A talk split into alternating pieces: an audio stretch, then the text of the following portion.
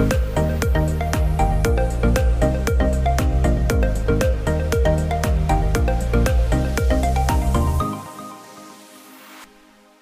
วัสดีครับ ยินดีต้อนรับสู่ Democracy X Innovation นะครับ ในสัปดาห์แรกของเดือนพฤศจิกายน 2564 นะครับนะในสัปดาห์นี้นะครับนะปลายสัปดาห์เราก็จะมีงานประชุมวิชาการนะครับ ที่เราเรียกกันว่า KPI Congress ครั้งที่ 23 นะครับนะปีนี้มาในธีมประชาธิปไตยในภูมิทัศน์ใหม่นะครับ Democracy in a New Landscape ระหว่างวันที่ 5-7 พฤศจิกายน 2564 ช่องทางการรับชมก็เป็นแบบใหม่ด้วยนะครับ ครับ ภูมิทัศน์ใหม่จริงอะเราเราไม่ได้จัดที่ศูนย์ประชุมหรือว่า Impact Arena แล้วนะครับครับปีนี้เราจัดแบบออนไลน์นะครับร้อยเปอร์เซ็นต์นะซึ่งก็มีประเด็นหลายประเด็นนะครับที่น่าสนใจแล้วก็มีวิทยากรหลายท่านก็ เตรียมมาพูดประเด็นที่เป็นประเด็นใหม่นะฮะที่แสดงให้เห็นว่าการเมืองไทยมันมีภูมิทัศน์ใหม่อย่างไรบ้างนะครับตอนนี้ใครสนใจก็สามารถเข้าไปที่เว็บไซต์ของสถาบันพระปกเกล้าได้นะครับ kpi.ac.th นะครับนะก็จะพบกับหน้าเว็บไซต์นะแล้วก็ลองเข้าไปลงทะเบียนตาม QR code ที่เขาให้ไว้ได้เลยนะครับใช่ครับ น่าสนใจมากครับน่าสนใจมีหลายรายละเอียดห้องย่อยเยอะแยะครับนะสามารถเข้าไปแล้วก็ไปดูกำหนดการดูอะไรกันได้นะว่าเป็นอย่างไรกันบ้างนะครับสนใจตรงไหนก็เรียนเชิญรับชมได้นะครับนะวันนี้นะครับนะผมก็อยู่กับเฟรมและก็ป่านครับสวัสดีครับสวัสดีครับนะสวัสดีเราครับอยู่กัน 3 คนนะฮะวันนี้กลับมาอัดในห้องอัดอีกสัปดาห์หนึ่งนะฮะก็แหมเปิดเมืองกันแล้วนะครับตอนนี้เปิดประเทศแล้วอ่าเปิดประเทศแล้วเราก็ต้องเปิดตามกระแสเมืองกันหน่อยนะครับนะเพราะว่าปิดเมืองก็ทำอะไรไม่ค่อยสะดวกเท่าไหร่นะครับนะอืมแต่เปิดเมืองก็ไม่สะดวกเหมือนกันนะรถติดเนี่ยนะกว่าจะมาถึงได้ก็ก็ก็ใช้เวลาเหมือนกันนะประเด็นใหม่ ๆ ก็มีเยอะแยะฮะอะไรก็เกิดขึ้นมากมายนะครับนะไม่ว่าจะเป็นการฉีดวัคซีนนะวัคซีนก็มีมาให้เยอะขึ้นแล้วนะใครที่จองโมเดอร์นาไว้ก็ไปตรวจสอบสิทธิ์ด้วยนะครับว่าได้วันไหนนะ ของผมนี่ก็ได้แล้วนะโม้หน่อยนะครับอุตส่าห์รอมาตั้งนานนะครับนะชีวิตมันก็ต้องดำเนินต่อไปครับนะไม่ว่าจะเกิดโควิด เกิดล็อกดาวน์เกิดอะไรขึ้นมา มันไม่สามารถที่จะหยุดการใช้ชีวิตเราได้นะครับ เพราะไม่งั้นเราก็คงจะแย่เหมือนกันนะซึ่งในอืมในในประเทศต่างประเทศหลายประเทศตอนนี้ก็พยายามที่ต้องเปิดประเทศแล้วทั้งทั้งที่ยอดติดเชื้อมันไม่ได้ลดลงเลยนะครับอ่าอย่างใช่สหราชอาณาจักรอย่างอังกฤษเนี่ยก็ต้องยอมเปิดประเทศนะฮะถึงแม้ว่ายอดติดเชื้อวันหนึ่งจะพุ่ง 50,000 ก็ตามเนี่ยเพราะว่าถ้าไม่เปิดเนี่ยมันมันไม่ไหวแล้วนะอย่างเช่นในเรื่องรถบรรทุกรถอะไรเนี่ยซึ่งขาดแคลนกันเนี่ยมันก็มันก็เป็นปัญหาหลักในประเทศเราก็ก็เช่นเดียวกันนะอืมอ่าแต่แต่เรื่องที่เราจะพูดวันนี้เราเข้าเรื่องดีกว่านะผมคิดว่าเป็นบุคคลคนหนึ่งที่ก็อาจจะไม่ค่อยอยากให้เปิดประเทศสักเท่าไหร่นะบุคคลคนนั้นก็คือคุณมาร์คซักเคอร์เบิร์กใช่ไหมผมคิดว่าเขาได้รับผลประโยชน์มากมายจากการปิดเมืองนะครับนะจากการล็อกดาวน์จากการอะไรก็แล้ว แต่เพราะว่าเขาเป็นเจ้าของธุรกิจโซเชียลมีเดียในหลายแพลตฟอร์มมากๆเลยนะหลักๆ ก็คงจะเป็น Facebook Instagram นะ WhatsApp อย่างเงี้ยใช่ไหมฮะ คือเขาก็พูดง่ายๆว่าถ้าถ้าเราไปดูหุ้นเนี่ย เราจะเห็นว่าหุ้น Facebook มันขึ้นเยอะมากนะในระยะเวลาปี 2 ปีที่ผ่านมาโดยเฉพาะปีที่มันมีล็อกดาวน์เนี่ยเรียกว่าขึ้นไปสุดเลยนะเนี่ยเราเนี่ยเป็นคนทำเพจกันเองเราเป็นแอดมินเนี่ยเราก็จะเห็นว่ามันมีเรื่องของแอดโฆษณาเรื่องของอะไรเพิ่มมากขึ้นทำให้ Facebook นั้นมีรายได้เพิ่มขึ้นแล้วผมก็แอบได้ยินว่าไอ้คนที่เขาซื้อแอดเนี่ยราคา ad เนี่ยมันแพงไปพอๆกับ ad ทีวีแล้วนะ ad spot ทีวีอะที่ โฆษณาแบบละครหลังข่าวอะไรอย่างเงี้ยนะครับแอด Facebook ก็แพงไม่แพ้กันนะเพราะว่าคนเข้าถึง Facebook ใช่ไหมอืมคนเข้าถึงใช่ Facebook เนี่ยเดี๋ยวนี้น่าจะมากกว่าทีวีแล้วด้วยซ้ำไปนะเมื่อก่อนก็กลับบ้านไปก็เปิดดูทีวีใช่ไหมเดี๋ยวนี้ก็อาจจะไม่เปิดแล้วมาเปิดเฟซแทนอะไรเงี้ยอ่านของคนคนนี้อะไรเงี้ยนะแต่ที่น่าสนใจก็คือเขาได้ตัดสินใจเปลี่ยนชื่อบริษัทแม่ของเขาใช่ไหมฮะมาเป็นเมตาเมตามันแปลว่าอะไร แปลว่าข้างหลัง ข้างหลัง หรือว่าข้างบนเลยก็ได้ ข้างหลังหรือแปลว่าข้างบน ถ้าตอนที่ผมเรียนอยู่แบบอืมเมเม metaphysics แบบนะอาจารย์ผมก็จะสอนว่ามันแปลว่าเอออืมอยู่หลังฟิสิกส์เขาจะสอนแบบเป็นเรื่องตลกมาว่าอือฮึเนี่ยมันมีครั้งเนี่ยมีคนจดเลคเชอร์อริสโตเติลอือฮึปึ๊บแล้วเสร็จแล้วมีวิชาเนี่ยอยู่ข้างหลังเป็นเลคเชอร์ฟิสิกส์อืมแล้วเสร็จแล้วคนก็เลยบอกว่า เฮ้ยขอตัวเลคเชอร์นั้นมาหน่อยจะมาอ่านนะอืมเขาว่าอยู่หลังฟิสิกส์ metaphysicsโอ้โหเฮ้ยไอ้นี่อันนี้ไม่ใช่ภาษาอันนี้มาจากอาจารย์ปรัชญาอ๋ออ๋ออ๋ออันนี้คือตำนานใช่ไหมไม่ใช่ไม่ใช่ประวัติมันศาสตร์มันจะเป็นเออนานหน่อยถ้าเป็นอืมสายปรัชญาจะเป็นแบบนั้นนะอืมก็คือ meta นี่หมายถึงข้างหลัง ก็หมายถึง beyond ได้ไหมแบบ Beyond คือคือมันเหนือขั้นกว่าฟิสิกส์ไป สมมติเราบอก metaphysics คือมันมันมันมันเหนือในสิ่งที่ฟิสิกส์จะพิสูจน์ได้เลยประมาณนั้นปะแต่ผมไม่แน่ใจนะผอันเนี้ยก็อาจารย์ปรัชญาไม่รู้เลย metaphysics คืออะไรอ่าโอเคโอเคโอเคฮะเดี๋ยวเราเราไม่ว่าเขานะฮะเดี๋ยวเดี๋ยวจะกลายเป็นเราไปกล่าวหานะก็ถ้าได้ยินอย่างหนึ่งอ่าฮะคือถ้าเล่นเกมก็จะมีคำหนึ่งอะถ้าอืมเป็นแบบพวกเล่นเกมว่า meta meta อ่าใช่ใช่ใช่ใช่อืมอืมถ้าเป็นแบบคนที่แบบโอ้มันจะมีศัพท์ประดิษฐ์ว่านี่มันเป็นตัวย่อของอะไรอะอืมของแบบกลยุทธ์การเล่นที่แบบทรงประสิทธิภาพสุดแต่ใครไม่ใช่มันมาจากคล้ายๆกันนะ แบบ metaphysics พวกนี้ อืมอืมก็คือ beyond beyond เหนือกว่า อยู่เหนือกว่าสิ่งเราเห็นนะอยู่เหนือกว่าสิ่งที่เราเห็นโอ้โห แสดงว่าคุณมาร์กเนี่ยเขาเปลี่ยนชื่อบริษัทเป็น Meta นี่เขาพยายามที่จะอยู่เหนืออะไรหรือเปล่าฮะแต่มันมีสิ่งที่คุณมาร์กเขาเรียกนะฮะนะเราเราคุยตรงนี้ก่อนเดี๋ยวเราค่อยกลับมาวิเคราะห์ว่ามันอยู่เหนือจริงไหมนะก็คือเมตาเวิร์สใช่ไหมอ่าเขาใช้คำว่า Metaverse ก็คือมันเป็นเหมือน Universe ใช่ไหมคำว่า Verse เนี่ย Universe ก็หมายถึงจักรวาลใช่ไหมฮะเราดูหนัง Marvel DC หนังพวกฮีโร่พวกนี้มันมันชอบมีหลายจักรวาลใช่ไหมอ่ามีหลาย Multiverse Verse เออเป็น Multiverse Metaverse เนี่ยมันมันเหมือนเป็น Verse ที่อยู่แบบ Beyond จักรวาลของมนุษย์ธรรมดาอะไรประมาณนั้นไหมเพราะว่าผมดูในคลิปที่เขาเปิดตัวเนี่ย มันมีภาพของตัวคุณมาร์คซักเคเบิร์กเองเนี่ยยืนอยู่แล้วก็อ่ามีมีตัวอวตารของเขาโผล่ออกมาแล้วเหมือนกับว่าเขาแบบพยายามที่จะทักทายกับอวตารของเขาอะไรประมาณเนี้ยหรือว่ามีคนที่อยู่ในนั้นอะแล้วก็ใส่แว่นตา ก็แบบมองเห็นไอ้อย่างอื่นอะที่ที่มันไม่ได้อยู่ในโลกจริงอะมันเป็นเหมือนดิจิตอลบางอย่างเหมือน CG บางอย่างคือมันเหมือนมีตัวอะไรไม่รู้ลอยขึ้นมา มันเหมือนหนังเรื่องแบบ Minority Report อะถ้าใครเคยดูทอมครูซอะที่มันแบบมีอะไรไม่รู้ขึ้นมา แล้วมันก็กดที่หน้าจอแบบเฮ้ยมีแบบตรงนาฬิกามีอะไรแบบโผล่ขึ้นมาเหมือนคล้ายๆโทนี่สตาร์กอะอ่าใช่เอใช่อเออแบบจึ๊ดจึ๊ดจึ๊ดจึ๊ดอย่างเงี้ยเป็นเทคโนโลยีลูกเล่นเยอะมากมายอะไรอย่างเงี้ยตามคำอธิบายเขาบอกว่ามันเป็นการผสมระหว่าง augmented reality AR กับ virtual reality คือ VR อืม คือเหมือนกับแบบใส่แว่นแล้วเข้าไปในอีกมิติหนึ่งแล้วเราก็จะสามารถใช้การเคลื่อนไหวของเรา หรือว่าสามารถใช้ชีวิตได้อยู่ในอีก verse หนึ่งได้ ทั้งทั้งที่มันเป็นโลกที่มันเป็นโลกเสมือนเป็นโลกไม่จริงอะไรประมาณเนี้ย ซึ่งยังไงดีผมก็เขาบอกว่าเทคโนโลยีนี้เป็นเทคโนโลยีแบบล้ำล้ำสมัยมาก แล้วมันจะเปลี่ยนวิธีการใช้เครื่องมือดิจิตอลของเราไปเลยตลอดการคิดว่าไงบ้างครับ มันก็แล้วแต่วิธีการใช้งานด้วยหรือเปล่า เพราะว่าในแง่หนึ่งอ่าบางอาชีพอย่างเงี้ยอาจจะคิดว่ามันค่อนข้างจะ work มากอย่างเช่นสมมติเป็นสถาปนิกเงี้ยครับอือฮึอือฮึคุณไปคุยกับลูกค้าอยู่ดี คุณก็เสกภาพขึ้นมาก็บอกว่าอ่าอืมคุณอยากได้อืมอืมบ้านทรงนี้ใช่ไหมได้อืมแล้วเสร็จอืมอืมปรับอะไรว่ามาอ่าเอามือพลิกไปปุ๊บเปลี่ยนทรงเปลี่ยนดีไซน์อ่าอืมอืมสุดท้ายออกแบบดีไซน์กันแบบเออนี่คือบ้านในอุดมคติของคุณใช่ไหมยังไงอย่างนี้อือฮึซึ่งมันมีอย่างเกมแบบพวกแบบ Minecraft บ้างหรืออ่า Roblox บ้างอะไรพวกเนี้ยอ่าอ่าคือสร้างโลกในอุดมคติของคุณน่ะด้วย virtual reality อะไรพวกนี้ได้อืมอืมอืมมันก็น่าสนใจในการที่จะใช้งานในรูปแบบนั้น แต่ว่าอืมอืมถ้าจะล้ำไปกว่านี้เหรอจะเอาไปทำอะไรอืมมากกว่านั้นนะครับ เคยดูโคนัน the อืม movie สักภาคหนึ่งเนี่ย ที่เข้าไปนั่งใน cocoon อะ ไม่ต้องโคนันก็ได้ The Matrix ก็ได้ อาจจะ reference ได้ง่ายกว่า คือเหมือนอืมคุณเข้าไปอยู่ในอีกมิติหนึ่ง แต่ว่าเราไม่ได้แบบใส่ VR แล้วเราแบบรู้สึกตัวที่เข้าไปเล่นกับมันอะแต่เหมือนเราหลับไปอะอืมแล้วเราก็ไปโผล่ในอีกภพหนึ่งเลยอย่างนั้นอะผมไม่แน่ใจนะว่ามันเทคโนโลยีมันจะไปได้ถึงขนาดนั้นไหมที่ทำให้เราเหมือนเข้าไปเล่นเกม หรือเข้าไปในใช้ชีวิตได้อีก verse หนึ่งอีกภพหนึ่งไปเลยอย่างเงี้ยอืมเออ ถ้าเป็นผู้สื่อถ้าเป็นการ์ตูนญี่ปุ่นก็จะมีอืมซัมเมอร์วอ Sword ล Art อืมอืมอืมซัมเมอร์วอลอันนี้ที่แบบคนมันมีแบบคล้ายๆ ตัวตนหลายตัวตนนะครับอืมแบบมีคนที่แบบเป็นตัวตนฟิสิกอลอันหนึอืงมแล้วก็อืมมีแบบตัวตนในโลกโซเชียลมีเดียอืมแล้วโซเชียลอืมีเดียก็จะมีการเทรดได้ผมว่าในในใกล้ๆกับเมตาเวิร์สที่กำลังเกิดขึ้น เหมือนเราเล่นเกมสักเกมหนึ่งอืมแล้วสร้างตัวของเราขึ้นมา แต่อันนั้นเรารู้ตัวไหม มันจะไม่เหมือนแมทริกที่แบบอืมหลับไปแบบอืนี้มอืมมันจะแบบคือคนตัว physical อยู่ตรงนี้อ่าไอ้ตรงนั้นก็มีการแบบมีตัวในโลกดิจิตอลอีกแบบหนึ่งอืมอารมณ์คล้ายๆแบบ Facebook Twitter แบบแบบปัจจุบันทุกวันนี้ ครับ แต่มันมีการ trade เงินในจริงๆอยู่ คือหมายความว่า Facebook Twitter พวกนี้มันเหมือนกันเราสร้าง Account เพื่อที่เราเขียนแค่นั้นเองอืมถูกไหมเป็นเพื่อนกับใครเขียนในโลกออนไลน์ แต่ว่าอันนี้คือไม่ได้เขียนแต่เอาตัวเข้าไปอยู่ในนั้นจริง ๆ เลยคือแบบสร้างตัวเข้าไปเดินทำกิจกรรมในนั้น Entertainment ดูหนังเล่นปิงปอง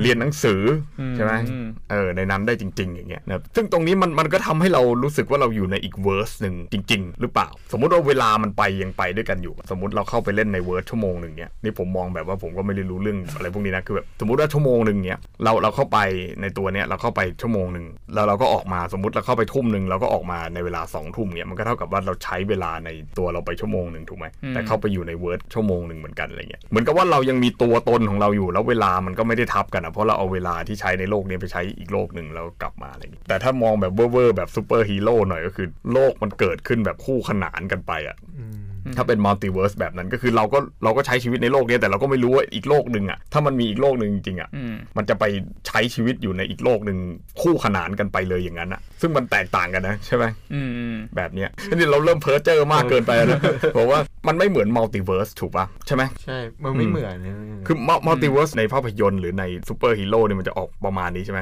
คือเหมือนมันมีโลกที่มันเกิดคู่ขนานกันออกไปประมาณนั้นไหมผมว่า concept มันน่าต่างกันไม่ไม่ต้องบอกว่าเมตาเวิร์สเลยอันนี้ก็ตามเถอะแต่มันมันสุดท้ายก็เป็นตัวเรา มีตัวเดียวอะอืมอืมแต่ถ้าเป็น multiverse มันมันคล้ายๆว่าคุณอาจจะมีตัวตนอื่นอยู่อะอืมแบบคุณอาจจะมีแบบคุณภูริพัฒน์ในในจักรวาลนะ ที่คุณไม่รู้ว่ายังไง แต่ถ้าเป็นเมตาเวิร์สคือคุณแค่ไปสวมบทบาท โดยโดยใช้ไทม์ไลน์เดียวกันพูดง่ายๆถูกป่ะถ้ามันเป็น multiverse คุณต้องมีอีกไทม์ไลน์หนึ่งซึ่งถ้าเกิดว่าคุณข้ามไทม์ไลน์ได้อะถูกป่ะอืมอันนั้นแหละมันมันมันถึงจะเป็นการแบบเจอกันของไอ้เส้นเวลาอะไรเงี้ยอืมเหมือนเหมือนใครเคยดูซีรีส์โลกิของมาเวลมันก็จะเห็นว่าแบบแบบมันมีหลายเส้นเวลาแล้วถ้าเส้นเวลาไหนที่มันแบบแตกแขนงออกไปที่มันผิดพลาดอย่างเงี้ย ต้องมีไอ้หน่วยงานอะไรนะ TVA อะไรเนี่ยที่มันเข้าไปอ่าจัดการแล้วก็ไปปิดไทม์ไลน์นั้นที่ที่ไม่ต้องการอืมที่จะให้มันเกิดขึ้นอะไร ผมว่าถ้าเมเมตาเวิร์สมันจะกลายเป็นโลกคู่ขนานแบบ multiverse แบบนี้ได้ คือไอตัวตนที่เราสร้างขึ้นมา มันต้องมีชีวิตจริงที่เราไม่ได้บังคับ ใช่ อันนี้คือประเด็นของผม ผมกำลังจะดึงมาประเด็นเนี้ยว่าอ่าก็คือตั้ง AI ให้มันใช้ชีวิตเองนึกออกว่าคือเพราะว่า Facebook อะเขาก็เล่นเรื่อง AI มานานแล้วอืมเนี่ย อีกอย่างหนึ่งแล้วก็คือถ้าเอาไปผสมกับทฤษฎีสมคบคิด อันนี้ผมก็ไม่ได้อยากจะทำเหมือนเมื่อก่อนเราดูแบบ The X File อะไรอย่างเงี้ยอ่านึกออกป่ะแล้วก็แบบสมคบคิดว่าแบบรัฐบาลอเมริกันพยายามที่จะวิจัยเรื่องของมนุษย์ต่างดาวอะไรพวกเนี้ย UFO extraterrestrial อะไรพวกเนี้ยเหมือนกับว่าเป็นสิ่งมีชีวิตนอกโลกมาแล้ว แล้วก็พยายามที่จะเก็บอันนั้นไว้อะไรเงี้ย อันนี้ก็เหมือนกันหรือเปล่าว่าแบบ Facebook เขาพยายามที่จะวิจัยเรื่องของ AI ที่มันสามารถโคลนตัวตนของเราเข้าไปอยู่ในนั้นได้ แล้วแล้วตัวตนเนี่ยมันดันมีชีวิตขึ้นมาจริง ๆ ในใน verse นั้นจริง ๆ มันจะกลายเป็นโลกคู่ขนาน มันเหมือนมีทฤษฎีสมคบคิดทาง cosmology อะทางจักรวาลแบบ จากจักรวาลวิทยาจริงๆอะนะพอมันเกิดบิ๊กแบงเกิดอะไรพวกนี้ขึ้นมาแบบดาวเดิมเลยมันชนกัน แล้วมันมีพลังงานบางอย่างแบบทำให้มันเกิด มันอาจจะทำให้เกิดจักรวาลคู่ขนานจริง ๆ ขึ้นมาก็ได้อะไรประมาณเนี้ยไอ้ขอบเขตเสรีภาพในโลกของ Metaverse เนี่ยมันจะมีได้มากแค่ไหนอืมอืมมคือไม่ว่าจะในแง่ของที่ว่าเออเราสามารถเอา identity ร้อยเปอร์เซ็นต์เท่ากับว่าอืมอืมความเป็นส่วนตัวในชีวิตจริงของเรามันอืมมันสามารถถูกล้ำเส้นได้ คือไม่ว่าตัวเราจะผลิตตัวเองขึ้นมาหรืออมคนอื่นเอา character พี่ไอซ์อย่างเงี้ยไปใส่ในเกมเหมือนเกงอย่างเงี้ย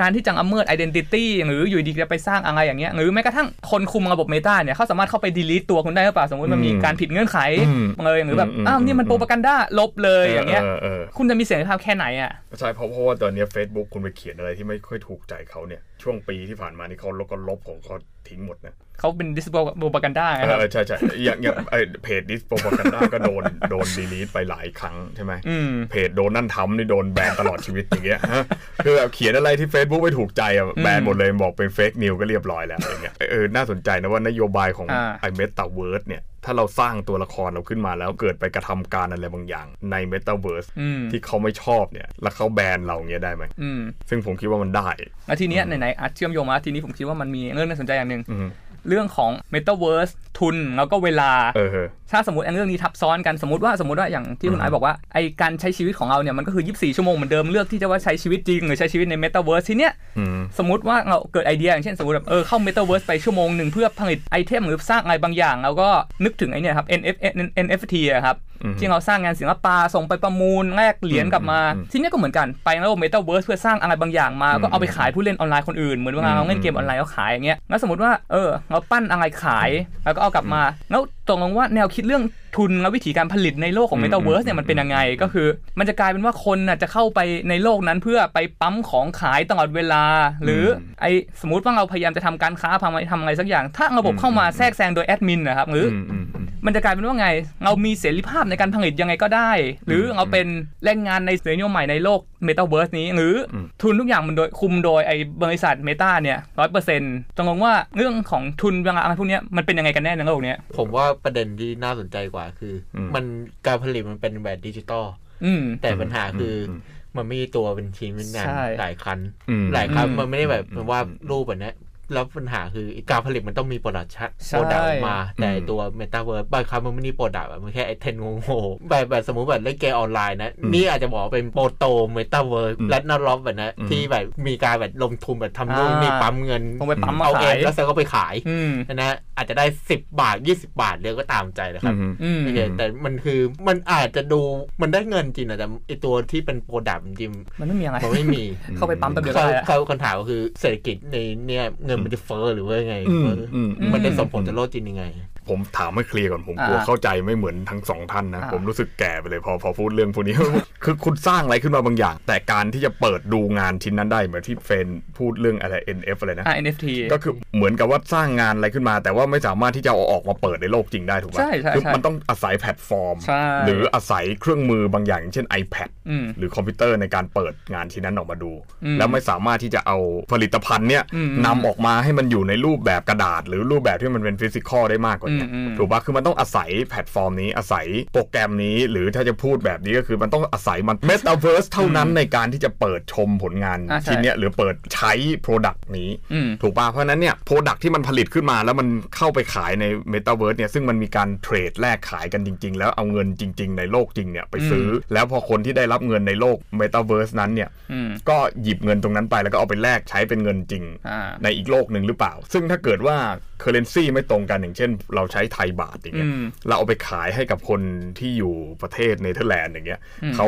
ใช้เงินสกุลยูโร สมมุติว่า 70 บาทอย่างเงี้ยอืมอ่าแล้วเอามาเจ็บก็จะได้เงินเงินนั้นมา 2 ยูโรป่ะจากเขาอะอืมสมมติอะสมมติมันบาทละ 35 ยูโรอ่าสมมติเขาเขาจ่ายมา 2 ยูโรเนี่ยเราจะได้มา 70 บาทเต็มๆป่ะหรือว่าไอ้เมตาเวิร์สเนี่ยมันจะหักของเราไปค่าในหน้าค่าคอมมิชชั่นนี่กี่เปอร์เซ็นต์ผมว่ามันวิธีการทำงานมันก็เหมือนไอ้พวกโบรกเกอร์หุ้นนะครับอืมก็คืออ่า trade เงินที่มีอยู่ไปแลกซื้อไอ้หุ้นเรื่องราคาของมันแล้วเสร็จปุ๊บก็เวลา trade กลับก็คือเวลาจะซื้อคือเราต้องเอาเงินในสกุลเงินของเราอะเข้าไปซื้อกับไอ้ตัวกลาง ซึ่งไอ้ตัวกลางอะมันจะแปลงเงินให้เรียบร้อยแล้วสมมติว่า 10 บาทจะได้กี่ไอ้เมตาไอ้ค่าเงินมันอะแล้วเสร็จปุ๊บถ้าคุณจะเทรดกลับออกมาเป็นค่าเงินอื่น มันก็เทรดตามค่าอะไรพวกนั้นมันคิดว่ามันคงมีการปรับให้อยู่แล้ว มันมันปรับให้อยู่แล้ว แต่ว่า ไอไอไอตัวกลางที่มันปรับมันก็ต้องได้ถูกป่ะโอเคอืมผมผมเข้าใจประเด็นที่มันใหญ่กว่านั้น คือพอมันไม่มีโปรดักต์ออกมาเป็นชิ้นอ่าแล้วอะใช่แต่มันมันมันคือการเทรดกันด้วยค่าเงินแล้วอะคือคือกลายเป็นว่าพระเอกของงานเนี่ยมันไม่ใช่ชิ้นงาน แต่มันเป็นมันคือการส่งสัญญาณเรื่องของอืม currency อะอืมคล้ายๆคริปโตเหมือนกันอะ แล้วใครจะคุมอะส่วนกลางอะก็คริปโตเขาบอกว่าเป็นบล็อกเชน เพราะฉะนั้นถ้ามันเป็นอ่าบล็อกเชนคือ มันจะรู้กันแค่คนจ่ายกับคนรับอะไอคนกลางไม่รู้ อ่า อันนี้อันนี้อันนี้คือสิ่งที่เขาพูดแต่ผมไม่รู้ว่าไอไอถ้าเมตาเวิร์สเนี่ยมันมันจะใช้แบบบล็อกเชนแบบนั้นหรือเปล่า แต่ถามว่ามันเป็นไปไม่เป็นเป็นไปได้ไหมที่ที่มันไอคนกลางมันจะไม่รู้จริง ๆ แล้วมันไม่สามารถที่จะแทรกแซงตรงนี้ได้เนี่ยแล้วแล้วคำถามไอไอเรื่องเงินเฟ้อก็เหมือนกันอืมก็คือว่าโอเค ถ้าเกิดว่าเอาเงินไปลงกับตรงนี้มากขึ้นอะอ่าโดยโดยที่มันไม่ได้มี product ออกมาเป็นชิ้นอย่างเงี้ยแต่ว่าเอาเงินไปใส่กับตรงเนี้ยมันมันก็จะกลายเป็นว่าเออมันมันคือธุรกิจ แบบ financial อืมแต่ถ้าเรียกแบบโบราณโบราณก็คือเรียกแบบ financial อะมันมันอืมคือเป็นธุรกิจการเงินอะใช่เออมากมากกว่าการมันคือการลงทุนกับไอ้ค่าเงินในโลกเวิร์ดอะมากมากกว่าจะเป็นการลงทุนในใน real sector อ่าถ้าพูดแบบโบราณอีกแล้วก็คือ real sector ก็พวกอุตสาหกรรม พวกทำเครื่องจักรทำอะไรพวกเนี้ยที่มันเห็นเป็นอืม product เป็นชิ้นชิ้นๆข้างนอกอะไรประมาณเนี้ยคือถ้าได้ดูอะมันมีประโยชน์แน่สำหรับแบบสายแบบครีเอเตอร์แบบอืนี้มพวกคอนเทนเตอร์ทำเพลงอืมแล้วว่าวาดวาดรูปจะครัมีบประโยชน์ครับ มาแน่นอนแต่ถ้าเป็นแบบเออทำแบบอุตสาหกรรมแบบอุตสาหกรรมหนักที่ที่คุมอืมผลิตภัณฑ์ดูพีไออืมอืมบอกอืมนะครับอืมอืมก็น่ามีปัญหา มีปัญหาอยู่แล้วโดยเฉพาะไอ้